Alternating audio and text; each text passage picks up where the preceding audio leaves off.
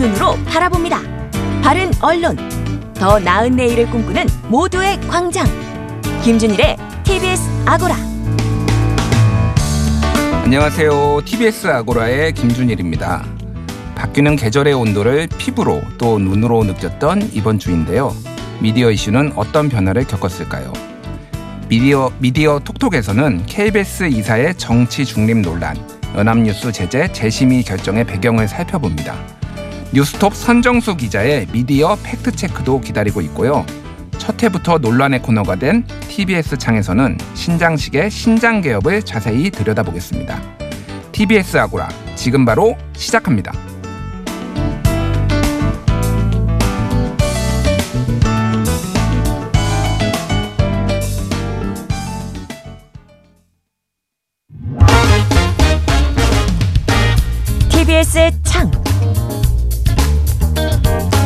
투명한 창을 통해 TBS의 프로그램을 바라보고 날카로운 창 끝으로 분석하는 TBS의 창. 오늘은 특별한 분을 스튜디오에 초대했습니다. TBS 시청자위원인 건국대학교 모빌리티 인문학연구원 김수철 교수입니다. 안녕하세요. 네, 안녕하세요. 어, 저는 방금 소개받은 건국대학교 모빌리티 인문학연구원의 교수로 있는 김수철이라고 합니다. 네, 반갑습니다. 예. 일단 아, 잠깐만 이, 이, 게 좀 궁금하네요. 모빌리티 네. 인문학 연구원 이게 뭐 하는 데인가요? 그 저희가 이제 모빌리티 얘기하면 뭐 요즘에 전기 자동차나 그래서 기술 산업 이런 부분에 대한 얘기를 많이 하는데 어 모빌리티 인문학은 사실은 인문 사회학 안에서 어 모빌리티의 문제를 단순히 기술 산업뿐만이 아니고 어 뭐 도시 공간이나 정책 또 라이프 스타일 이런 거를 좀 전반적으로 어, 살펴보는 그런 어, 어떤 학문의 한 분야라고 볼 수 있습니다. 아 네. 그렇군요. 네. 제가 잡다한 거에 관심이 많아서 알겠습니다. 네. 자, TBS 시청자 위원으로 지금 네. 위촉이 되셔서 활동을 하고 계신데 네. 이제 우리 청취자분들이 잘 모르시는 분들이 있을 거예요. TBS 시청자 위원은 어떤 역할을 하는지 좀 간단하게 설명해 주시죠. 어, 그 TBS에 어, 방송이 되는 어, 여러 가지 프로그램에 대한 모니터링이 일단 뭐 첫 번째일 거고요.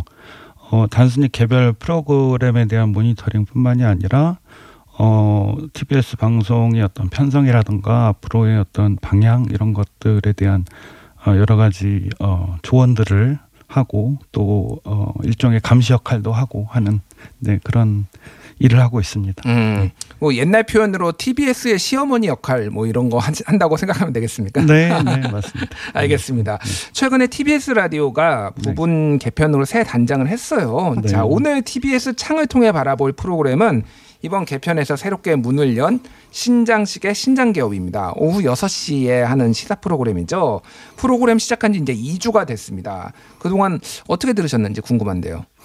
어, 일단 눈에 띄는 점은요. 그 신장기업이 저녁 시사 프로그램 어, 치고는 굉장히 다양한 주제들, 예를 들면 노동이나 또 인권, 과학 뭐 이런 부분들을 물론 어, 기존의 시사 프로그램으로서 어떤 정치권의 이슈들을 다루는 것도 있지만 또 기존의 시사 프로그램이 쉽게 다루지 못했던 부분들을 폭넓게 다루고 있다. 네, 이런 느낌을 받았습니다. 음, 네. 예, 아무래도 신장식 변호사가 이제 음. 정의당에서 오랫동안 활동을 했고 그런 그렇죠. 진보적 가치를 좀 구현하는데 노력을 해, 오다 보니까 그런 음. 진행자의 어떤 스타일, 어떤 개성이 음. 좀 많이 드러나는 것 같아요. 네, 맞습니다. 예, 이제 신장식의 신장 기업을 좀 자세히 들여다 볼 텐데요.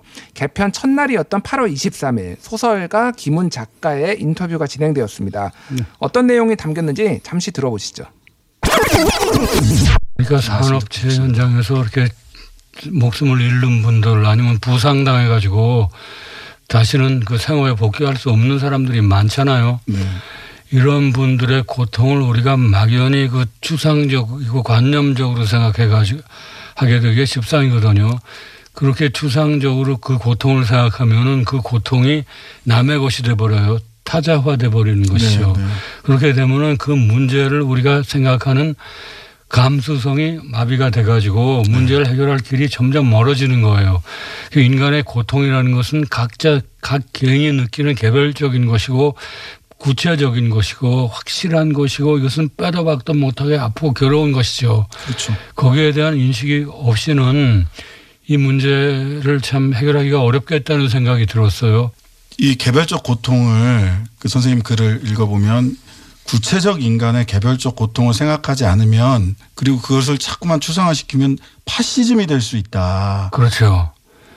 왜냐하면 그런 개별적 고통이 그렇게 산더미 같이 쌓여 있는데 우리는 항상 전체의 이익을 생각하잖아요. 그렇죠. 다수의 이익, 다수의 행복. 그것이 이제 현대 사회가 지향하는 가장 큰 목표죠. 민주주의의 원리라고도 합니다. 이것이. 네. 그러면 그런 그 개별적인 고통을 당하는 소수자들의 목소리를 듣지 않고 그것을 뭉개버리고 그 억압과 죽음의 토대 위에다가 다수의 행복을 건설한다는 것은 결국 그런 사고가 확장되면은 파시즘 전체주의가 될 수밖에 없는 것이죠. 음. 저는 그런 점들을 걱정하고 있었습니다. 네.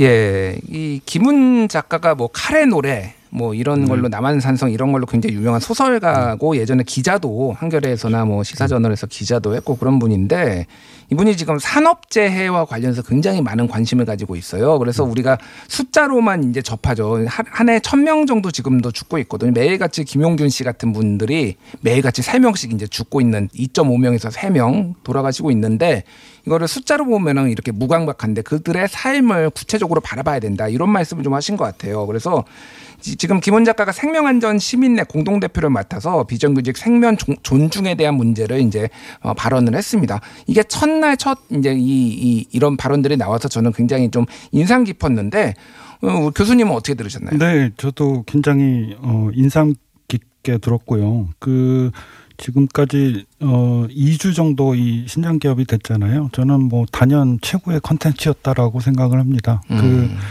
어, 김은 작가님이 사실은 이 산업재해 관련돼서 어, 이야기를 여기저기 통로를 통해서 얘기를 한 게 좀 있죠. 뭐 칼럼도 쓰시고 어, 했는데 어, 제가 보기엔 이렇게 방송에서 어, 직접 인터뷰를 해서 좀 시간을 갖고 어, 그 김은 작가의 어떤 생각들을 충분히 들어보는 어, 이런 어, 자리를 저는 별로 못 본 것 같아요. 그런 면에서 굉장히 어, 그 섭외를 굉장히 좀뭐 친장 기업의 어떤 전체적인 캐릭터하고 잘 맞는 훌륭한 섭외를 했다. 저는 음. 이렇게 생각을 합니다. 예.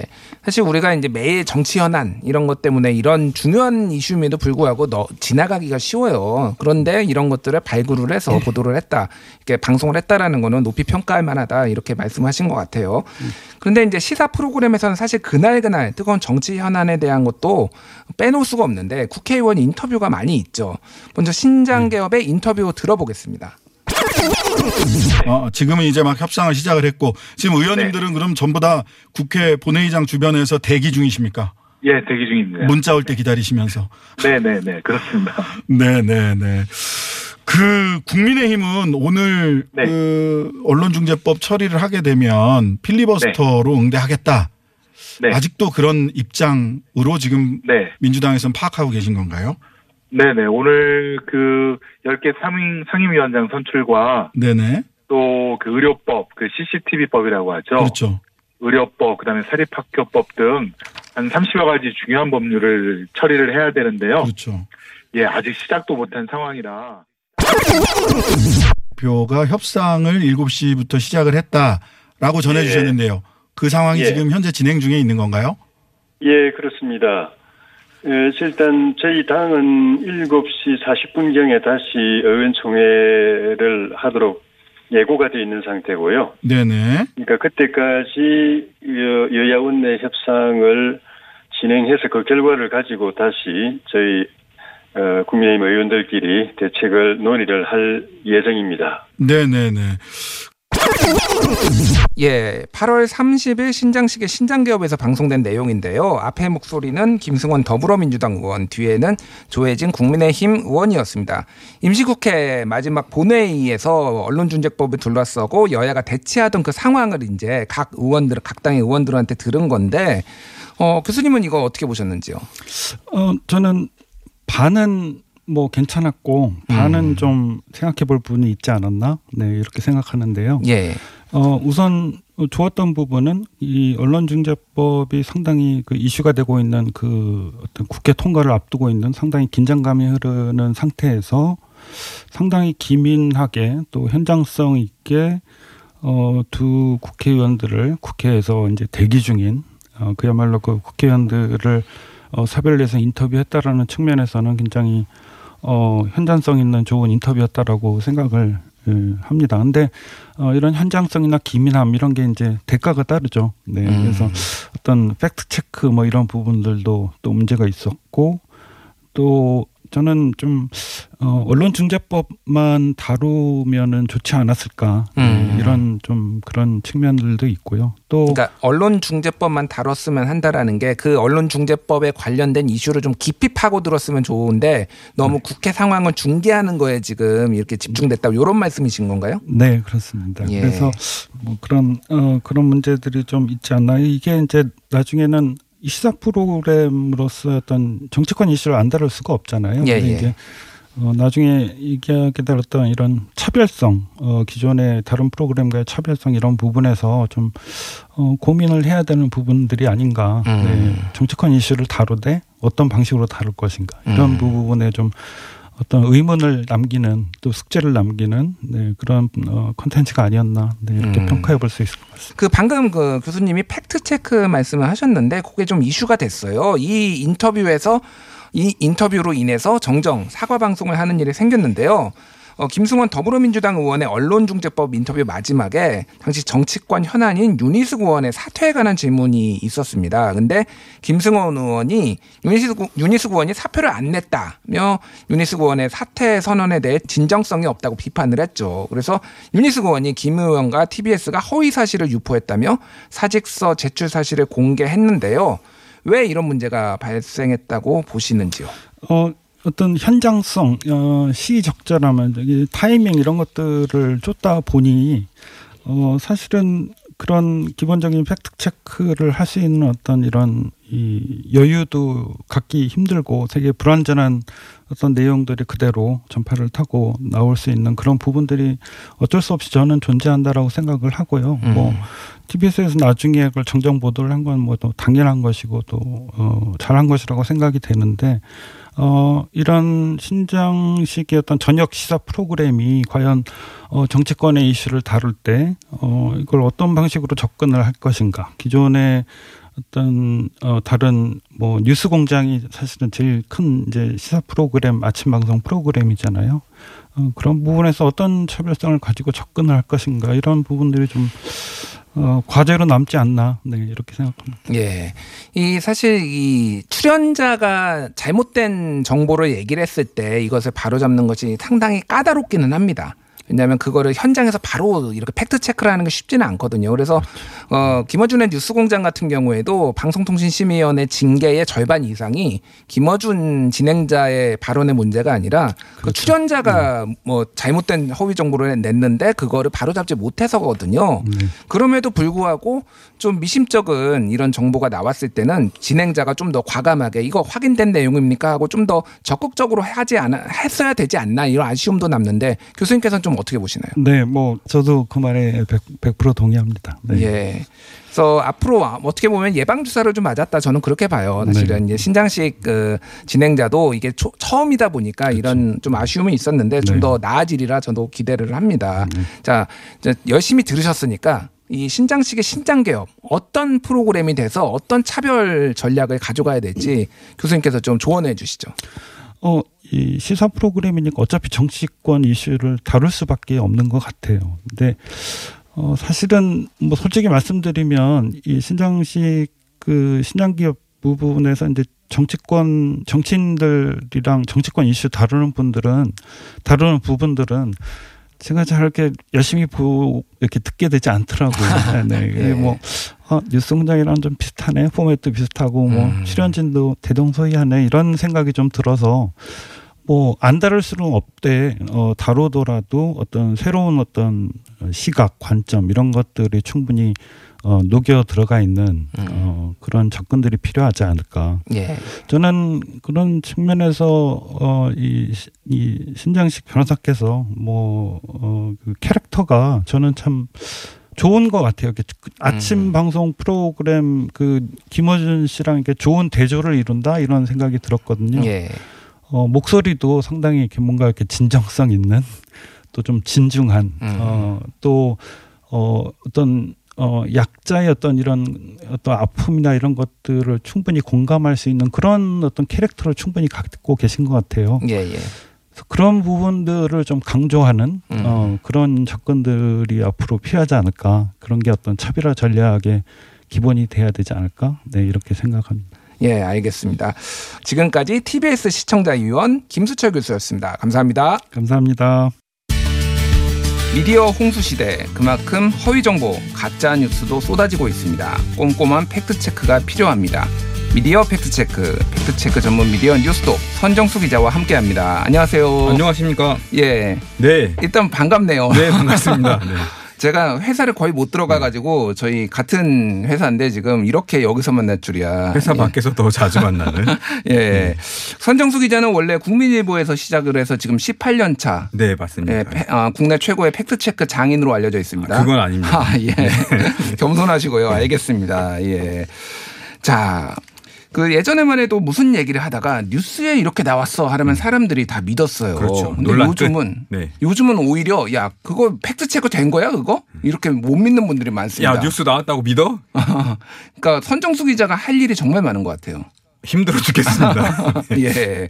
온갖 언론 보도 뭐 저희가 루머도 팩트 체크하고 그러지만은 언론 보도가 틀린 게 많아서 팩트 체크가 정말 많이 해야 됩니다. 굉장히 불행합니다. 그러게요, 뉴스 말입니다. 소비자들 입장에서는 예. 그 어떤 매체에서 보는 뉴스더라도 음. 믿고 볼 수 있어야 되는데 현실은 그렇지 않은 것 같아서 예. 굉장히 좀 우리 미디어 환경이 많이 불행해진 게 아닌가 싶습니다. 그렇습니다. 이럴 때일수록 꼼꼼한 팩트 체크가 더 중요하고요. 그래서 TBS 아고라 믿고 들을 수 있는 TBS 아고라 그리고 소심하게 얹어봅니다. 팩트 체크 미디어 뉴스톱 예. 열심히 봐주시기 바라고요. 자 오늘 우리가 팩트 체크할 뉴스 어떤 건가요? 어, 코고리 팩트 체크 그 후에 그 후. 그 코고리 팩트 체크요. 예. 아, 이게 코고리가 뭔지를 모르시는 분들이 있을 테니까 일단 예. 이게 설명을 좀 해주세요. 코고리라고 하면은 이 예.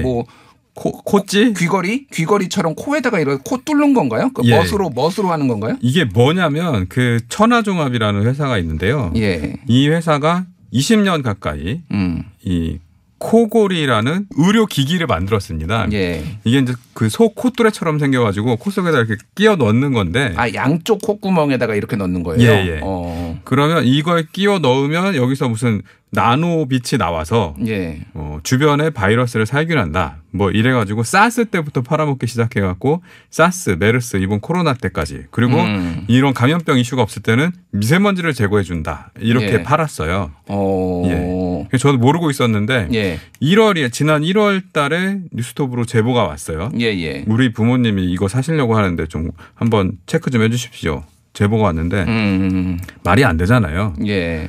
그 일단은 이 회사의 홈페이지를 검색을 해봤는데 예. 예. 정말 하- A부터 Z까지 하나도 말이 되는 게 없더라고요. 다 거짓말이었습니까? 그렇죠. 그러니까 입증된 바 없는. 아 입증된 바 없는. 근데 예. 이런 물품을 팔 때는 보통 뭐 예. 어디 인증, FDA 뭐 식약처 뭐, 뭐 예, 예. 인증 막 이런 거 막 붙어 있잖아요. 여기도 붙어 있었습니다. 붙어 FDA 인증, 예. 뭐 어, 식약처 의료기기 등록. 예. 뭐, 근데 그게 맞아요, 맞는 말이에요. 거짓 거짓은 아니에요. 확인해 봤거든요, 전부 다. 어, FDA가 인증을 해줬다고 이거를. FDA, 그러니까 FDA의 등록이죠, 등록. 예, FDA 등록. 이건 뭐냐면 그냥 수수료만 주고 예. 우리 이거 팔겠어 그러면 회사를 등록하는 겁니다. 아 회사를 등록하는 예, 거라고요. 예. 근데 예. 아무나 할 수 있어요. 지금 당장 저도 할 수 있는 거고요. 아 선정수 기자도 할 수 있다고요. 예, 예. 돈만 내면. 그렇죠. 근데 우리가 무슨 의료기기 같은 거 뭐 홈페이지나 예. 보면은 다 FDA 등록 이렇게 돼 있는데 그러면 예. 그것도 전부 다 대부분은 돈만 내면 할 수 있는 거다. 그렇습니다. 그러니까 이게 FDA 어. 의료기기 그 등록하는 카테고리가 4개가 있는데요. 예. 1등급은 그냥 마스크 같은 예. 뭐 전혀 의학적인 기능이 크게 없는 음. 인체 위해가 발생할 수 없는 뭐 그런 제품들이 1등급을 받아요. 그리고 예. 4등급은 이제 뭐 치료기기, 수술기기 이런 이제 그 굉장히 중요한 기기들이 4등급인데 음. 이 코골이 요거는 그 비강 확장기. 그러니까 원래 용도는 비강 확장기예요. 비강 확장기라면 콧구멍을 넓혀주는 건가요? 그렇습니다. 예. 왜 콧구멍을 넓혀야 되죠? 코골이가 심한 분들은 아. 이걸 이제 이런 비강 확장기를 사용해 갖고 잘 때 콧구멍을 넓혀주면 예. 코골이 증상이 완화가 된답니다. 아, 뭐 그런 거 있어요. 여기 예. 코에다가 무슨 뭐 스- 패치처럼 붙이면 그거 예. 약간 들어 올려 가지고 예, 예. 숨쉬기 예. 편해서 코를 덜 고는 뭐 그런 게. 있죠. 여러 가지 형태가 있는데 예, 예. 이 제품은 비강 확장기로 등록된 음. 의료기기죠. 우리나라 아. 식약처에도 등록이 돼 있었어요. 그런데 예. 비강 확장기로 등록이 돼서 팔았는데 갑자기 이게 사스를 막는다. 예. 코로나19를 막는다. 이렇게 팔리기 시작했다는 거잖아요. 그렇습니다. 와, 이거는 사실이 아니잖아요. 그렇죠. 그러니까 의료기기에 질병을 예방하거나 치료하는 효과가 있다면 예. 이, 이 문구를 넣고 광고를 하고 판매를 한다면 음. 제조사가 임상시험을 통해서 이 기기의 효능을 입증해야 돼요. 예. 근데 전혀 그런 과정이 없죠. 아니 그러면 도대체 이런 예. 물품을 물품을 팔았는데 식약처는 도대체 뭘 하고 있었던 거예요? 몰랐죠. 식약처 모른다고요? 예. 질책해야 되는 거 아닌가 무능함을 그러면? 그래서 저, 저희가 뉴스톱이 예. 이 천하종합 코골이를 식약처에다 신고했습니다. 아 신고하셨어요? 예. 아, 기사만 쓴 게 아니라 신고까지 하셨다고요? 그렇습니다. 너무한 거 아닌가요? 토탈 토탈 솔루션을 제공하는 예. 사회 정화 미디어 아, 뉴스톱. 그렇군요. 예. 그래서, 그래서 신고를 하셔서 그러면은 예. 그쪽에서 반응이 있었나요? 국민신문고를 통해서 신고를 했고요. 예. 그 식약처에서 현장 조사를 나갔더니 음. 의료기기법 위반 혐의가 짙다. 혐의가 인정된다. 그래서 식약처가 경찰에 고발을 했죠. 그래서 네. 어. 경찰이 수사를 착수했고 예. 검찰에 이제 유죄 취지로 송치를 했는데 예. 검사들 입장에서 봤을 때는 뭐 그냥 자범이구만 예. 이래가지고 약식 기소를 해요. 약식 기소를 했어요 검찰이. 예, 벌금형. 예. 그랬는데 이 업체에서는 억울하다. 정식 재판을 받아보겠다. 아 그래요? 그래서 지금 그 정식 재판 1심이 진행 중이고요. 예. 근데 이 1심 재판이 진행 중인데도 이 제품의 이름만 약간 바꿔가지고 또 팔고 있었어요. 아 지금 또 팔고 있다고요? 예, 지금도 아. 팔고 있고. 그래서 제가 다시 식약처에다 신고를 또 했습니다. 아니 검찰 개혁 해야 되는 거 아닙니까? 왜 약식 기소를 해가지고 검찰이? 글쎄요, 이게 상관이 있는지 모르겠는데. 예. 예, 하여튼 그래서 그 이번에도 식약처가 예. 다시 이제 현장 조사를 했고 의료기기법 위반 혐- 혐의를 다시 발견해서 음. 재차 또 고발을 할 예정이라고 합니다. 아 그렇군요. 어쨌든 뭐 사회 정화 프로젝트 그렇습니다. 알겠습니다. 못팔 못팔 때까지. 못 팔 때까지 계속 네. 후속 보도하겠다. 네. 알겠습니다. 그런데 예. 오늘 또 저희가 미디어 팩트 체크잖아요. 예, 이게 예. 언론에 예. 이 홍보 광고성 기사, 그냥 광고도 실렸지만은 이거를 홍보해주는 기사가 실렸다면서요. 그렇습니다. 그 아, 이 저희가 이 취재를 시작할 때까지 예. 2000 2021년 1월 달에 그 취재를 시작하면서 이상한 점을 발견했는데 예. 이 말도 안 되는 제품이 그 경제 방송 TV에 막 그 제품 소개가 나가고 음. 그리고 그 뉴스 검색을 통해서 어마어마하게 많은 기사들을 볼 수가 있었어요. 아 코골이 뭐 이런 네이버나 구글에 검색하면은 기사들이 예. 쫙 나온다고요. 예, 예. 어. 그래서 뭐 네이버 같은 데 보면은 이 홍보성 기사 한국경제라는 매체가 14번. 아 14번이나 썼다고요, 이거를? 예, 14번 기사를 쓰고 헤럴드 경제가 4번. 어. 데이터넷이라는 뭐 매체는 4번. 뭐 이런 식으로. 그리고 다음을 살펴보면 일간 스포츠 지금 폐간됐죠. 예. 5번. 데이터넷 4번. 어.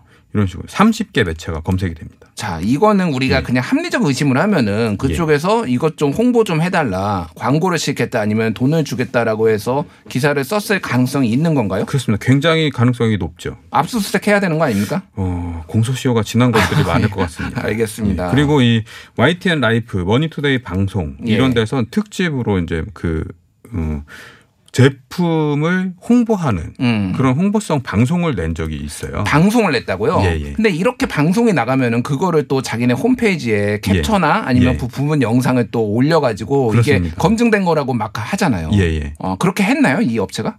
그랬죠. 아, 그랬어요. 예. 어. 그래서 저이 YTN 라이프에다 문의를 해봤는데 예.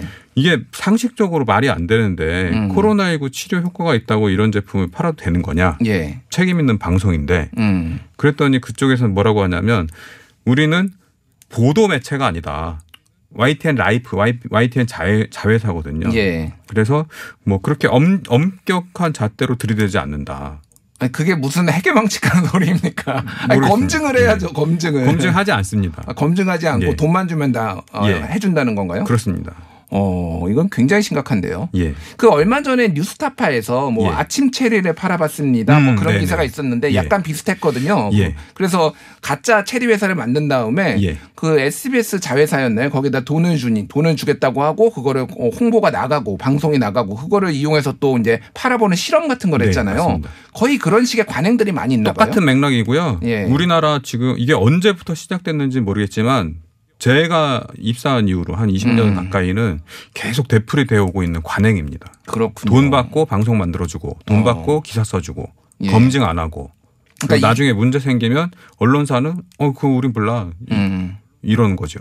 이게 상도 언론사에서 주는 상도 많이 받았다면서요? 그렇습니다. 예. 어. 한국일보가 수여한 뭐 특허 대상 문제 이런 것도 받았고요. 특허 대상이요. 예, 예. 아 이거는 비강 확장에 대한 특허겠죠. 그러니까 예를 그렇습니다. 예. 아 근데 코로나19나 사스하고는 아무 관련이 예, 없는. 그 이전 시기에 아. 예, 2006년인가 뭐 그렇습니다. 굉장히 오래됐고요. 예. 어 그것도 문제고 그 무슨 뭐 브랜드 대상 이런 것들 있지 않습니까? 예, 예. 무슨 무슨 브랜드 대상 음. 뭐 매체들이 많이 하고 있는 예. 이런 것도 많이 받았고 그리고 어 더 문제인 건 뭐냐면 저희가 이제 이 기사를 처음에 쓰고 1월 달에 쓰고 나서 그 우- 저희가 기사 첫 최초 보도했을 때 엄청 그 다른 매체들도 한꺼번에 많이 썼거든요. 추정 예, 보도를 예. 많이 했고 그다음에 공정위에서 과태료 받을 때 또 한 번 엄청나게 또 많은 기사가 쏟아졌어요. 예, 예. 그다음에 검찰이 약식 기소해 갖고 벌금이 나왔을 때도 기사가 많이 나갔거든요. 음. 그럼에도 불구하고 아직까지도 새롭게 홍보성 이 업체의 홍보성 기사들이 나오고 있어요. 아, 지금도 나오고 예. 있다고 지금 기소가 돼가지고 재판이 진행 중인 그렇습니다. 상황에도 예. 야 그러면 뭐 알 수는 없죠. 우리가 뭐 예. 압수수색을 하거나 계좌 추적권이 있는 건 아니지만은 합리적 의심은 여전히 돈을 주고 예. 그 몇몇 지금 쓰는 나오는 데에서 기사를 썼다 이렇게 봐- 볼 수밖에 없는 거네요. 그럴 가능성이 굉장히 높다고 봅니다. 어. 예. 저희가 이제 소송이 걸릴 수가 있기 때문에 이 자리에서 매체 이름은 뭐 공개는 하지 않겠습니다만 예, 예. 여러분들이 그 코골이 뭐 천하종합 이런 식으로 검색해 보시면 음. 저희가 최초 보도한 게 2021년 1월이잖아요. 예. 그 이후로도 홍보성 기사가 많이 나오는 걸 볼 수 있습니다. 아 심각하네요 이거는 예. 정말 아니 그러니까 기소가 돼가지고 문제가 돼 몰랐을 때는 모르겠는데 이렇게 지금 언론들이 그러니까 언론계가 뭐 욕을 먹어도 먹어도 쌉니다. 쌉니다 진짜 예 이거 계속 후속 보도도 계속 하고 취재 계속 하실 거죠 못 팔 때까지. 못 팔 때까지 네. 예 못 팔 때까지 하겠습니다 이거 말고도 사실은 선정수 기자가 예. 어, 허위 과대 광고한 업체들 굉장히 많이 적발한 걸로 알고 있어요 뭐 예. 그거는 나중에 저희가 한번 모시고 또 네. 얘기를 한번 들어보도록 하겠습니다. 알겠습니다. 가짜 사람이 더 심각한 문제인 것 같습니다. 예, 가짜 뉴스도 문제지만 가짜 사람, 경력 사칭 뭐 이런 문제. 경력 사칭, 사회 신뢰를 예, 해치는. 알겠습니다. 네. 그 부분 저희가 다시 한번 모시고 얘기를 들어보겠습니다. 네. 지금까지 뉴스톱 선정수 기자였습니다. 감사합니다. 고맙습니다.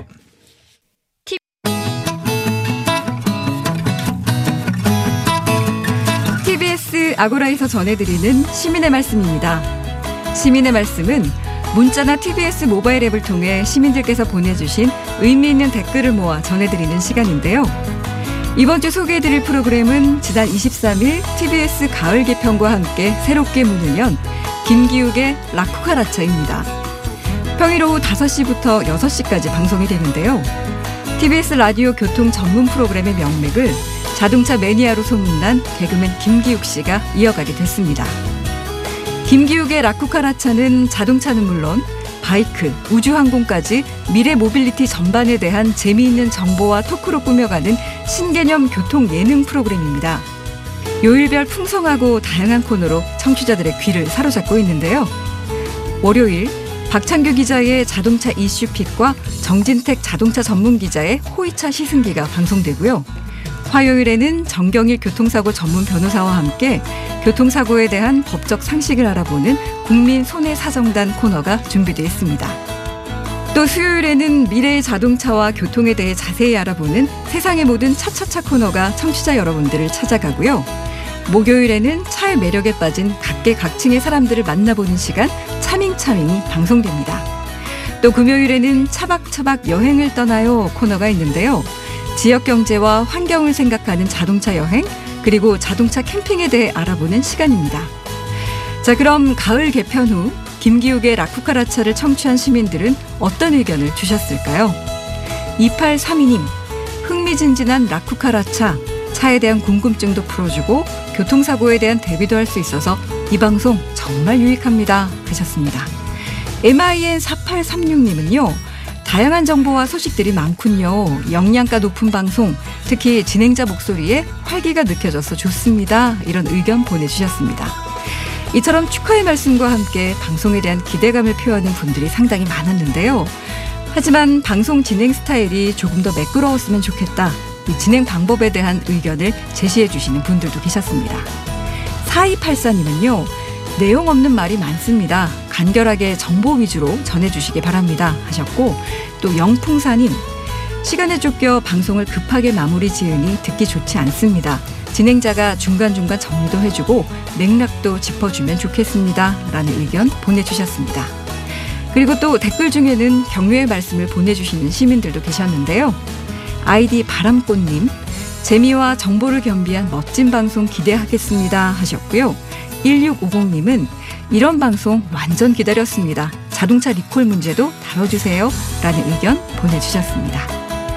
네, 앞으로도 시민의 말씀은 각 프로그램마다 시민들께서 보내주시는 소중한 의견들 잘 모아서 전해드리겠습니다. 많은 청취와 다양한 의견 보내주시기 바랍니다. 지금까지 시민의 말씀이었습니다.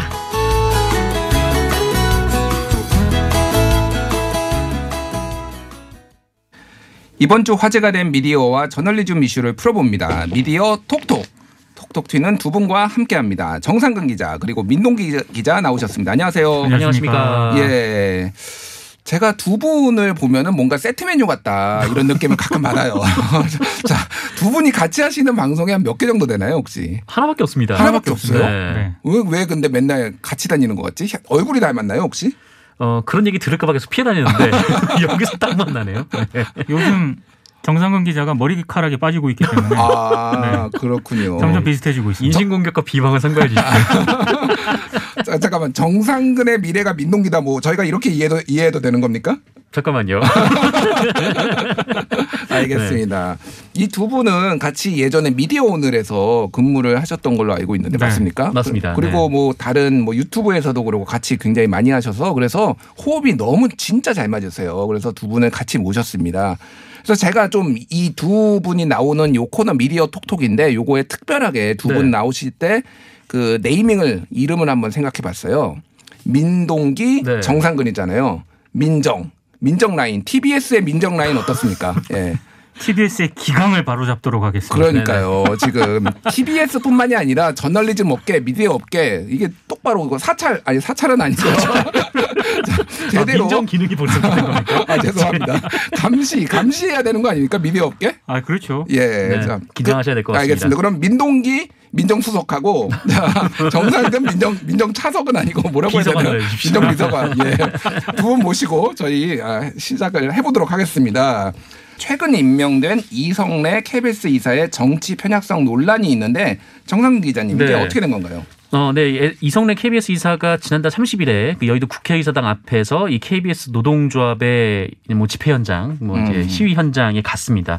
어, 여기 가서 어, 일단 이제 탄핵에 대해서 좀 부정하는 듯한 발언을 했고, 어, 그러니까 최순실이라는 가짜 뉴스라는 표현도 쓰기도 했고요. 예. 어 그리고 본인이 앞으로 이제 문재인 정권을 이 처참하게 망가뜨리는 것에 또 앞장설 것이다 이렇게 얘기를 하면서 이 코로나가 끝나면 이 대한민국 곳곳에서 문재인 정권을 퇴진시키는 운동을 해야 되고 정말 처참하게 만들어야 한다 네, 이런 주장을 했습니다. 아니 뭐 이분은 원래 뭐 하시던 분인가요? 근데 말씀하신 거 보면은 그냥 정치권 인사 같은데 네네. 보니까 예. 제가 알기로는 그 전임 고대영 KBS 사장 시절 때 예. 아마 주요 간부를 아. 보직을 하나 맡으셨던 걸로 알고 있는데 그러니까 KBS에 예전에 계셨던 분이시군요. 아, KBS 출신입니다. KBS 출신이에요. 예, KBS 출신이고 어. 그, 그 전임 그 경영진 때 예. 다수의 어떤 그런 KBS 기자 PD들이 뭐 보도의 어떤 그런 편파 예. 이런 걸 두고 이제 개- 계속 이렇게 하- 항의 같은 걸 하고 그랬을 때 예. 철저하게 이제 경영진 편에 서서 나름대로 음. 이제 이 경영진 편을 들었던 그런 인물이기 때문에 제가 그래서 물어봤어요. 예. KBS하고 이제 기자들, PD들이 KBS 출신이니까 잘 알지 않습니까? 예, 예. 지금 이런 발언 때문에 굉장히 논란을 빚고 있는데 어떻게 보시냐라고 음. 얘기를 하니까 아, 코멘트를 별로 안 하려고 합니다. 음. 고개를 절레절레 흔드실 정도로. 어. 어, 근데 이 정도까지 이제 개- 굉장히 좀 부적절한 발언을 할 줄은 그러게요. 예, 생각을 못했다 이런 얘기를 하시는 분들도 꽤 있습니다. 아니 그러니까 뭐 이게 보수 진영에도 스펙트럼이 넓으니까 음. 근데 조금 이제 뭐 이렇게 저- 뭐 뭐라고 해야 되나요? 일반적으로는 최순실 뭐 최 최서원 씨의 존재 자체를 조작이다라고 하시는 분은 거의 없거든요. 네네. 그러니까 굉장히 이분은 독특한 분이다. 좀 그렇게 보여요. 근데 지금 뭐 KBS 언론 노조에서는 지금 기자협회 그래서 사장 선임 불참을 요구하고 있다라고 하네요. 네, 그렇죠. 이 KBS 비상대책본부 언론노조 KBS 본부 쪽에서 성명을 냈는데 어, 이 이성래 이사가 이 박근혜 탄핵 정당성과 뭐 이 국정농단 관련 법원 판결을 부정해서 지금 민주적 기본 질서 자체를 훼손을 했고 어, 그리고 이제 굉장히 좀 그 정치적으로 편향된 인사다 이렇게 비판을 하고 있습니다. 음. 어, 그래서 이성래 이사가 뭐 본인이 이제 해명을 했는데 어, 이 KBS 이사로서 말을 한 게 아니라 이 국민의 한 사람으로서 얘기를 한 거다 이렇게 해명을 하기도 했고요. 네. 어, 그러면서 이 촛불을 언급해서는 안 되는 성역이 아니다. 뭐 이 현 정권의 지금 언론 자유를 어, 과거로 후퇴시키려 고 있다. 좀 이렇게 비판하기도 했습니다. 그렇군요. KBS 사장은 KBS 이사회가 제청하고 대통령이 임명을 하는데 또 KBS 이사회는 방송법에 따라서 방송통신위원회가 구성에 관여를 하는데 이게 정치권의 일종의 나눠 먹기식 야당목 뭐 뭐 여당목 이런 식으로 되잖아요. 그러니까 이게 여야 추천으로 그렇죠. 이제 이사들이 임명이 되거든요. 음. 그러니까 KBS 이사회 같은 경우는 이제 이사들이 모두 11명인데 예. 이른바 7대4 구조입니다. 7대 4. 정부 여당이 7명, 음. 야당이 이제 4명인데 음. 이 구조가 계속 이렇게 유지가 되는 거예요. 음. 그러니까 정권이 바뀔 때마다 예.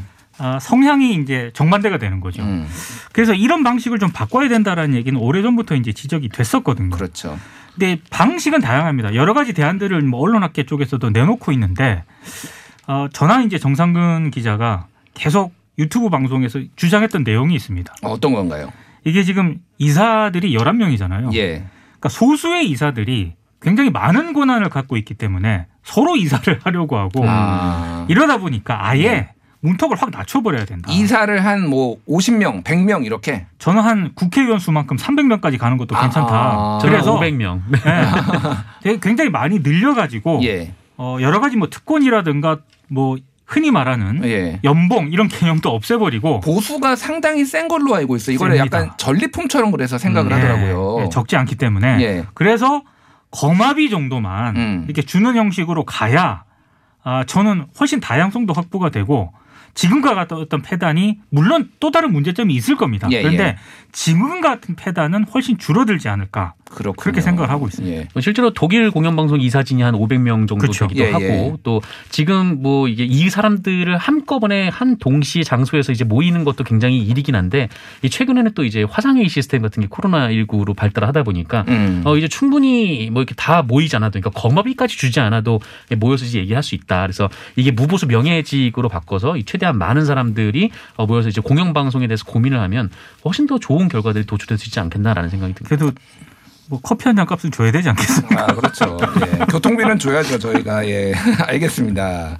예, 마지막 미디어 이슈 볼게요. 지난주 미디어 오늘 박서영 기자가 좋은 뉴스로 뽑은 사안인데 일주일 만에 지금 상황이 이상하게 돌아가고 있습니다.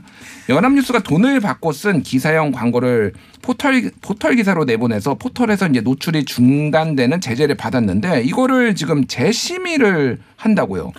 이게 다 아시는 것처럼 연합뉴스가 예. 2019년 10월 31일부터 2021년 7월 5일까지 이른바 홍보성 기사를 한 2천 건 내보내지 않습니까? 예. 근데 이것도 기자가 쓴 게 아니라 홍보사업팀 소속 사원이 쓰면서 굉장히 음. 파문이 일었었죠. 예. 이것 때문에 연합뉴스가 전임 사장이긴 합니다만 대국민 사과까지 하고 그래서 예. 방금 말씀하신 것처럼 32일 동안 포털 송- 송출 중단이라는 제재를 받았습니다. 예. 근데 여기서 이제 연합뉴스가 재심의를 해달라고 요청을 한 겁니다. 음. 근데 사안을 딱 보면 이게 굳이 뭐 재심의까지 가야 될 사안이니까 너무 명확하니까요. 명백하잖아요. 사과까지 했기 때문에. 음. 그런데 이른바 네이버 카카오 뉴스 제휴평가위원회가 이 재심의 요청을 받아들였고요.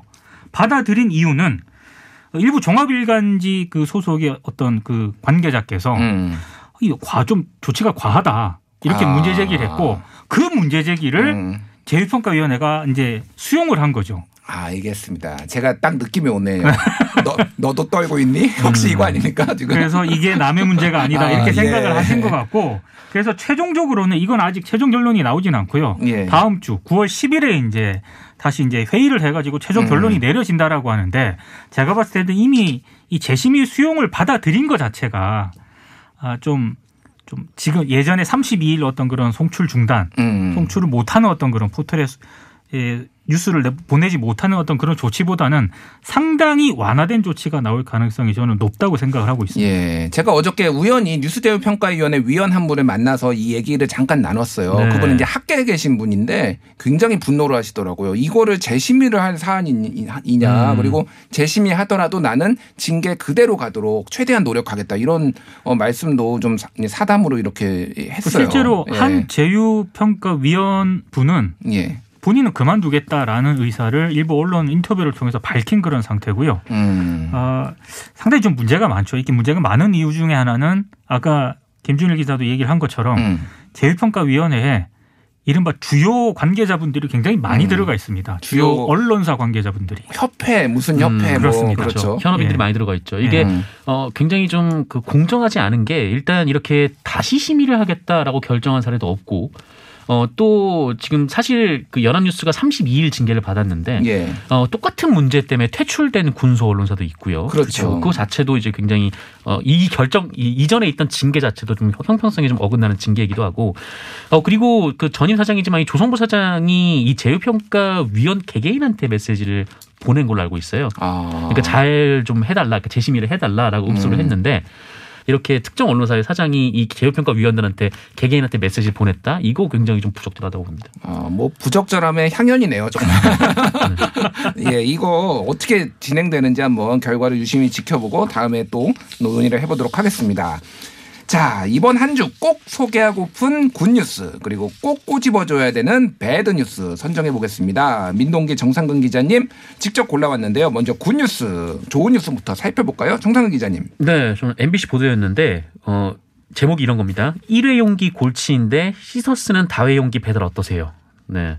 저는 아. 언론에서 좀 이런 기사가 많이 나왔으면 좋겠거든요. 이게 아. 최근에 이제 네. 그러니까 코로나- 이제 플라스틱을 우리가 너무 많이 쓰니까 네네. 재활용이 재사용이 가능한 그런 것들을 우리가 써보자 이런 캠페인성 기사네요. 그러니까 일종의. 음, 맞습니다. 그러니까 예. 실제 사례가 있고 또 이런 사례를 좀 부각시킴으로써 좀 이거 우리가 지금 최근에 코로나19 때문에 배달 음식을 많이 시키지 않습니까? 음. 그러니까 이 좀 일회용기의 좀 문제점을 환기시킬 수 있는 기사라고 생각이 드는데 어 정말 뭐 이것뿐만 아니라 최근에 뭐 제주도에 있는 뭐 한 커피 전문점은 뭐 이제 일회용 컵을 안 쓰고 그 수거할 수 있는 컵을 사서 막 그 뭐 공항이라든지 이렇게 제주도를 떠날 때 그때 예, 막 예. 반납하게 하는 음. 좀 그런 방식의 좀 다양한 시도들이 있기도 하고 음. 좀 이렇게 환경 문제가 또 아무래도 좀 급박하고 굉장히 중요한 문제다 보니까 좀 이런 기사들이 좀 많이 나왔으면 좋겠다 싶어서 네, 이 기사를 예. 뽑아봤습니다.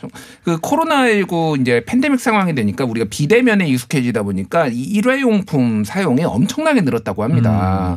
우리가 이런 기사도 좀 읽으면서 어떻게 실천할 수 있는지 보도록 하겠습니다. 자, 민동기 기자가 뽑은 굿뉴스 어떤 건가요? 이거 굉장히 고민을 많이 했던 기사입니다. 음. 한국일보가 5월 20, 8월 29일에 이제 인터넷에 올린 기사거든요. 예. 사진 이슈 답답함일까 걱정일까 아프간 소녀의 눈물이라는 그런 제목의 기사인데 아, 요거 봤습니다, 저. 음. 예. 이 아프간 특별 기여자들이 중국 제천에 지금 자가격리 중이지 않습니까? 그렇죠.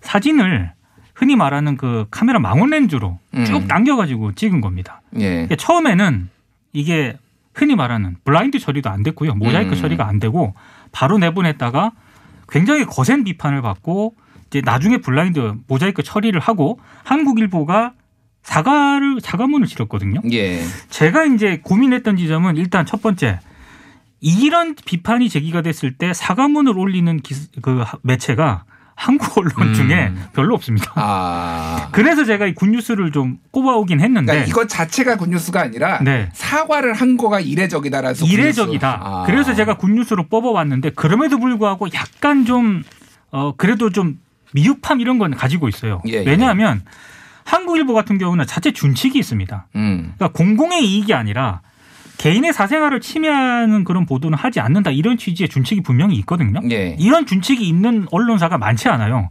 그런데도 불구하고 한국일보가 내보낸 이 아홉 장의 사진 기사가 도대체 어떤 보도 가치가 있는가? 저는 여기에 대해서는 한국일보가 여전히 좀 속시원히 좀 해명을 해줬으면 좋겠고요. 음. 일단 바로 잡습니다라는 그런 정정 보도를 시킨 했습니다만 여전히 그 사진은 모자이크 처리된 채 아직 인터넷에 떠 있습니다. 예, 예. 그리고 어, 난민 인권 단체라든가 이런 곳에서는 사진을 삭제해 달라. 그리고 음. 지면에도 사과문을 게재해 달라고 요구를 하고 있거든요. 예, 예. 제가 이거 굿뉴스를 픽업해 오긴 했습니다만 음.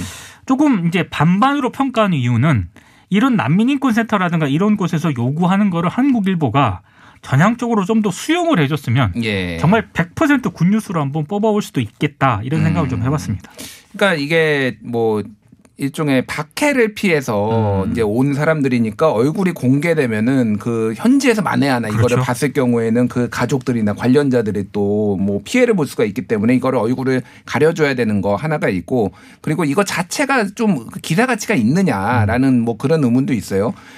의문인 게 항상 왜 이런 사진은 여성들만 찍는가 아. 라는 생각이 좀 들었어요. 그러니까 어, 이 한국일보 보도 말고도 이 아프간 기여자분들이 오셨을 때 찍은 사진들이 있거든요. 예. 찍은 사진들이 있는데 어, 물론 뭐 다 같이 들어올 때 찍은 사진도 있지만 어, 한 명이 만약에 부각돼서 찍은 경우에는 거의 여지없이 여성분이다. 그렇죠. 음. 네, 그러니까 버스를 타고 이제 가실 때 뭐 얼굴이 약간 좀 한 4분의 1 정도 나온 분도 이제 여성분이고 예. 어, 특히 뭐 이번뿐만 아니라 과거 뭐 북한 응원단이 왔을 때도 음. 어, 이제 여성분들을 주로 위주로 그렇죠. 우리 언론이 좀 사진을 찍었거든요.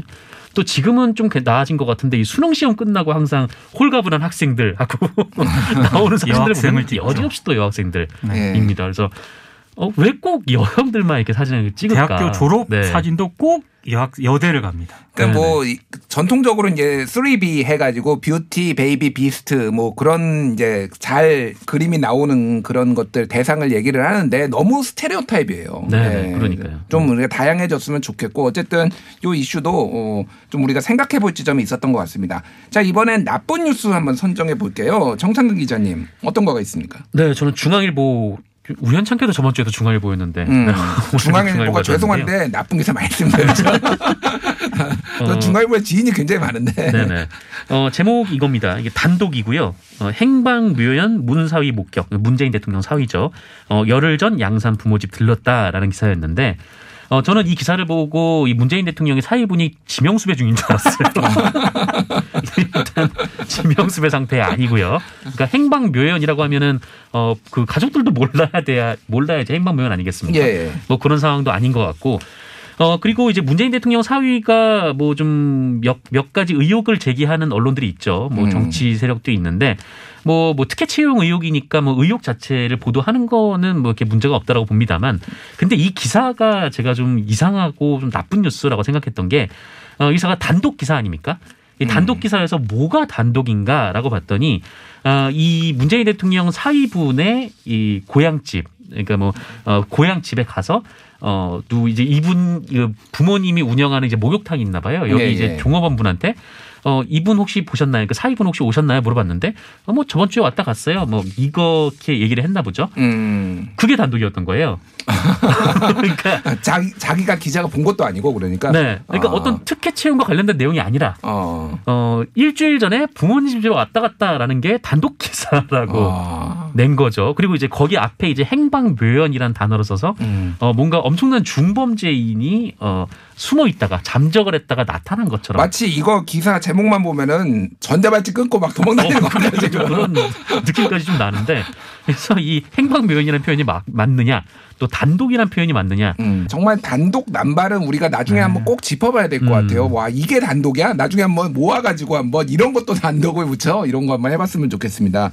예, 민동기 기자가 뽑은 나쁜 뉴스 어떤 겁니까? 제가 뽑은 나쁜 뉴스는요. 이 매일경제가 8월 30일자에 실은 기자 24시 기자 수첩인데요. 예. 제가 어지간해서는 사설 칼럼 기자 수첩 이런 거를 나쁜 뉴스로 꼽지는 않습니다. 음. 왜냐하면 이 폭넓게 어떤 의견 개진이라든가 이런 건 인정을 해야 된다고 생각을 하거든요. 예. 그럼에도 불구하고 이걸 나쁜 뉴스로 꼽아온 이유는 아, 이게 이제 법무부 의전과 관련한 그런 문제점을 지적한 칼럼인데 제가 봤을 때 기자가 좀 사실관계를 잘못 좀 인식을 하고 있는 것 같아요. 음. 이게 이런 부분이 있습니다. 이것 때문에 제가 꼽아왔거든요.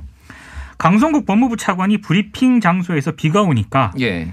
부하 직원에게 무릎을 꿇고 우산을 씌우게 하면서 논란이 일었다. 이런 대목이 음. 있습니다. 주어가 강성국 법무부 차관이에요. 예. 이거 사실관계가 정확하지 않습니다. 음. 그리고 정확하지 않은 사실관계를 바탕으로 칼럼을 쓰면 저는 좀 안 된다라고 생각을 하기 때문에 물론 법무부 차관이 그럼 뭐 비판받을 지점이 없느냐 있습니다. 예. 그리고 법무부 비판 받아야 되고요. 음. 하지만 동시에 현장에 있었던 언론사 기자들은 여기 책임에서 자유롭느냐? 음. 저는 자유롭지 않다고 생각합니다. 그렇죠. 그러니까 여러 예. 가지 짚어야 할 포인트들이 굉장히 많은데 음. 그 다양한 포인트들 중에서 굉장히 단정적으로 확정적으로 강성국 법무부 차관만의 어떤 그런 문제로 이 칼럼이 쓰여졌거든요. 음. 저는 이거는 상황을 종합적으로 보여주지 못하는 그런 칼럼이라고 생각을 하기 때문에 칼럼을 이렇게 쓰면 안 된다 이런 말씀을 드리고 싶습니다. 그렇죠. 이제 뭐 그 이 상황을 좀 간단히 정리를 해보면은 당시에 이제 그 진천 아까 전에 말씀하셨던 그 진천에 가서 법무부가 이 아프간 이 특별 기여자들 관련해서 브리핑을 하는데 비가 오다 보니까 밖에서 실내에서 하면은 코로나 때문에 그렇죠. 이제 감염 위험이 있으니까 실외에서 했는데 비가 내렸고 그러다 보니까 우산을 법무부 직원이 씌워줬는데 그 옆에서 이제 이게 그림이 안 나온다라고 요청한 방송사 기자, 네, 뭐 네. 사진 기자들이 좀 비켜달라고 하니까 법무부 차관 뒤에 숨었고 좀 더 키가 크다 보니까 키를 낮춰달라고 하니까 무릎을 꿇고 이렇게 한 거니까 이게 법무부 차관이 직접 그렇게 무릎을 꿇게 한 건 아니고 다른 법무부 직원이 이렇게 이렇게 조정을 좀 해주는 장면도 또 나왔어요. 그렇죠. 그러니까 이거는 사실 언론도 조금 뭐 소위 말하는 깨끗한 그림을 요구를 하기 위해서 음. 막 이렇게 좀 비켜주세요 이렇게 하면서 나온 거고 법무부도 좀 과잉 의전 약간 그런 논란도 있는 거고 이게 복합적인 이슈라는 거잖아요. 네. 이게 뭐 이제 황제 우산 논란, 뭐 황제 의전 논란이 있었는데 이게 긍정적인 게 하나가 있었는 게 대선 주자들이 최근에 다니면서 이렇게 있는데 그 전에는 옆에서 다 우산 씌워줬거든요. 네. 요즘 보니까 다 본인이 셀프로 우산 들고 있더라고요. 네, 윤석열도 총장이 자기 우산 안 뺏기려고 어, 옆에서 들어주려고 하니까 막 붙잡고 손, 있더라고요. 손 치면서 자기가 이렇게 들고 뭐 이런 장면도 나와가지고 굉장히 웃었는데 이걸 계기로 예. 우리 사회의 과잉 의전이 있지 않습니까? 맞습니다. 이거는 좀 진짜 좀 개선을 했으면 좋겠어요. 예, 뭐 좀 이런 해프닝이었지만은 이런 것들이 좀 어떻게 보면 사회가 발전되고 좀 투명해지는데 도움이 됐으면 좋겠습니다. 미디어 톡톡 민동기 기자, 정상근 기자, 민정 라인 어떠셨습니까 오늘? 기강을 바로 잡아야 될 텐데. 기강이 지금 무너져 있습니다. 두 분의 역할이 너무 중요합니다. 다음에 더 혼쭐 내러 오겠습니다. 예, 다음 주 아, 다음번에 찾아뵙도록 하겠습니다. 감사합니다. 고맙습니다. 고맙습니다. 오늘 준비된 이야기는 여기까지입니다. 편안한 주말 보내시고요. 저는 다음 주 토요일 오전 9시에 다시 찾아뵙겠습니다. TBS 아고라 김준일이었습니다.